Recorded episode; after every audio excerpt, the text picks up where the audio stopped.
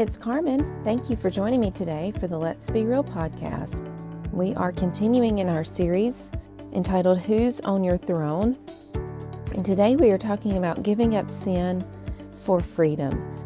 And our main scripture is going to be in Romans 6, but we've got some other ones I'll be reading and discussing as we go. But let's jump right in with a quick story. So there was a man that was passing a group of elephants. He suddenly stopped, confused by the fact that these huge creatures were being held by only a small rope tied to their front leg. No chains, no cages. It was obvious that the elephants could, at any time, break away from their bonds, but for some reason they did not. He saw a trainer nearby and asked why these animals just stood there and made no attempt to get away. Well, the trainer said, when they are very young and much smaller, we use the same size rope to tie them, and at that age it's enough to hold them. As they grow up, they are conditioned to believe they cannot break away. They believe the rope can still hold them, so they never try to break free. The man was amazed. These animals could at any time break free from their bonds, but because they believed they couldn't, they were stuck right where they were. And as I thought about this idea of giving up sin for freedom and this story, I thought about the children of Israel. And we see the account of what happened to them in the book of Exodus. And so I'm going to read a little bit about them, um, but keep in mind this story about the elephants. So in Exodus 1, we see that the children of Israel, the Israelites, the children of God, the descendants of Abraham, Isaac, and Jacob, were now living in Egypt. And if you know anything about your Bible, about Bible history, they came to Egypt because Joseph was there as a ruler and there was a famine in Israel. And so they came to Egypt to survive. And then all of those that generation of Joseph and his brothers, of Jacob, also known as Israel, died, the people, the nation of Israel, continued to stay in Egypt and they continued to grow. And the Herod, the king that was there when when the Pharaoh that was there ruling while Joseph was living had died, another Pharaoh came to power, another king, and then we pick up in verse 11 of chapter 1. So they, being the Egyptians, put slave masters over them the Israelites to oppress them with forced labor. Verse 13, and work them ruthlessly. They made their lives bitter with hard labor in brick and mortar and with all kinds of work in the fields. In all their hard labor, the Egyptians used them ruthlessly. Let's turn to chapter 2, verses 23 through 25. During that long period, the king of Egypt died the Israelites groaned in their slavery and cried out, and their cry for help because of their slavery went up went up to God. God heard their groaning, and he remembered his covenant with Abraham, with Isaac, and with Jacob. So God looked on the Israelites and was concerned about them. Now let's jump over to Exodus chapter 16. So, in between chapter 2 and chapter 16, God miraculously allows the Israelites to escape Egypt. And here they are outside of Egypt. They're free. But this is what they have to say.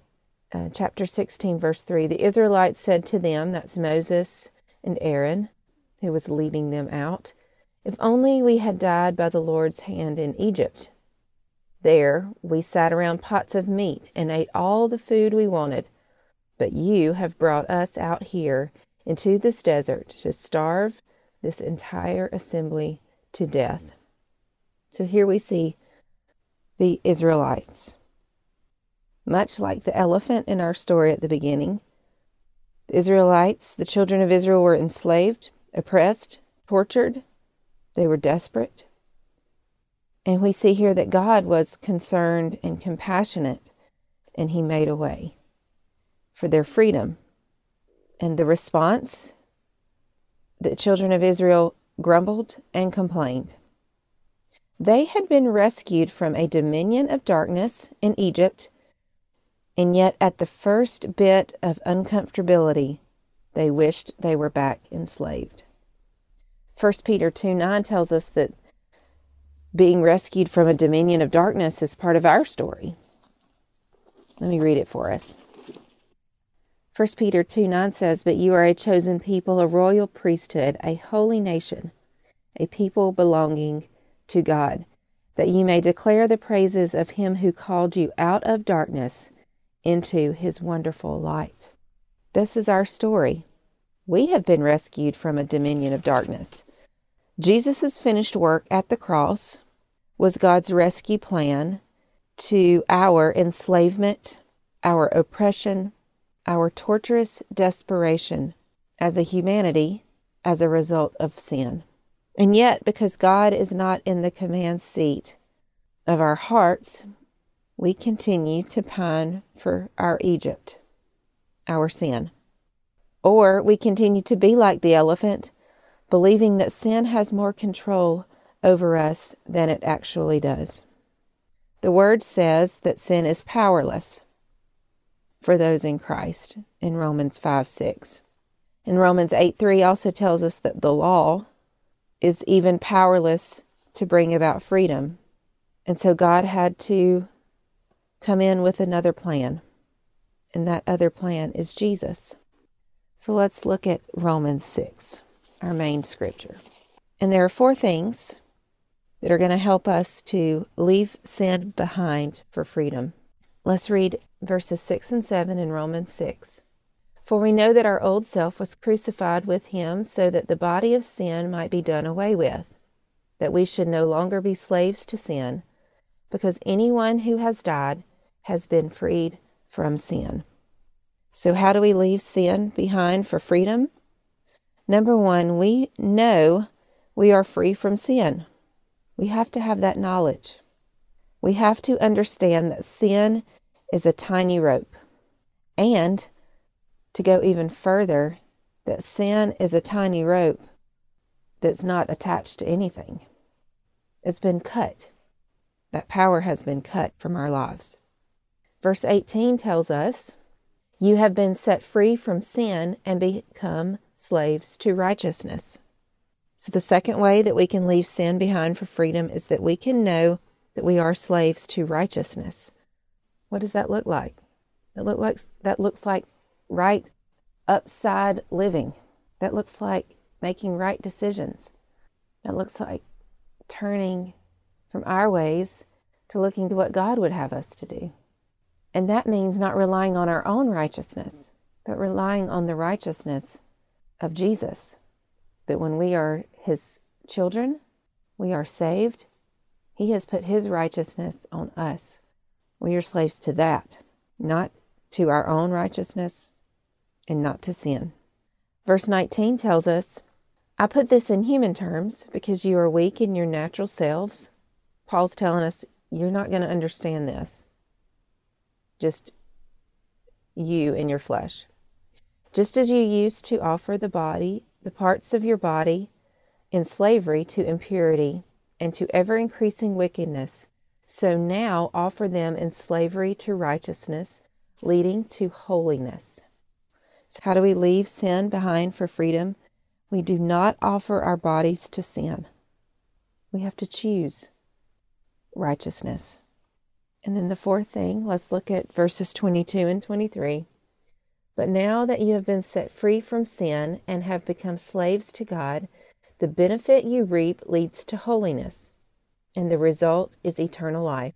For the wages of sin is death, but the gift of God is eternal life in Christ Jesus our Lord. So, how do we leave sin behind for freedom? We know what a gift we have Eternal life is our reward, not death. So we can know we are free from sin, sin is a tiny rope. We know we are slaves to righteousness. We do not offer our bodies up to sin, and we know what a gift we have in eternal life. That is our reward, not death. All this should lead us to keep God on the throne of our hearts. 2 Corinthians 3:16 tells us, "Now the Lord is the Spirit, and where the Spirit of the Lord is, there is freedom." If you have asked Jesus into your heart, you have the Spirit of the Lord inside of you. And where the Spirit of the Lord is, that's where freedom is. Freedom is right inside of you. So put God on the throne of your heart. Don't be like so many who are often afraid that Christ wants to take things away when he when in reality he wants to give us real freedom, peace, and joy. Don't fear Christ. Give him the throne of your life. And that starts in your heart, where every decision, every thought, every attitude, every desire begins in that command seat. Give God, give His Son Jesus, give His Holy Spirit that spot. Don't be like the elephant, still held by sin's small power. If you are a child of God, that sin, that rope has been severed. That work is finished and you are free. Let's pray. To God, thank you so much for this day. Thank you for this time. God, thank you for the freedom that Jesus provided on the cross. Thank you for the freedom that is continual day after day. Thank you that your Holy Spirit leads us to be slaves to righteousness and not slaves to sin. Help us to choose right living today. Help us to look to you for what you desire for us and not what we desire for ourselves. God, continue to remind us that we are free from sin, from the dominion of darkness. We have been rescued, and help us not to look back and grumble and complain in the places that you have us now. God, we thank you for your word. We thank you for this time. We thank you for Jesus, and we pray in his name. Amen. All right, y'all. Uh, I think we have maybe one more segment of Who's on Your Throne. So, would you join me again next time? And um, I hope you have a great week. God bless. Thank you for joining me today for the Let's Be Real podcast. I hope that you have been encouraged by our time together. Friend, I want you to know that Jesus is so important to me, and I want to share with you that you can have a relationship with Jesus just like I have a relationship with Jesus. There are three easy steps to finding that relationship. Number one, admit that you are a sinner. Number two, believe on Jesus as the only one who can save you because he lived a perfect life. He died on a cross.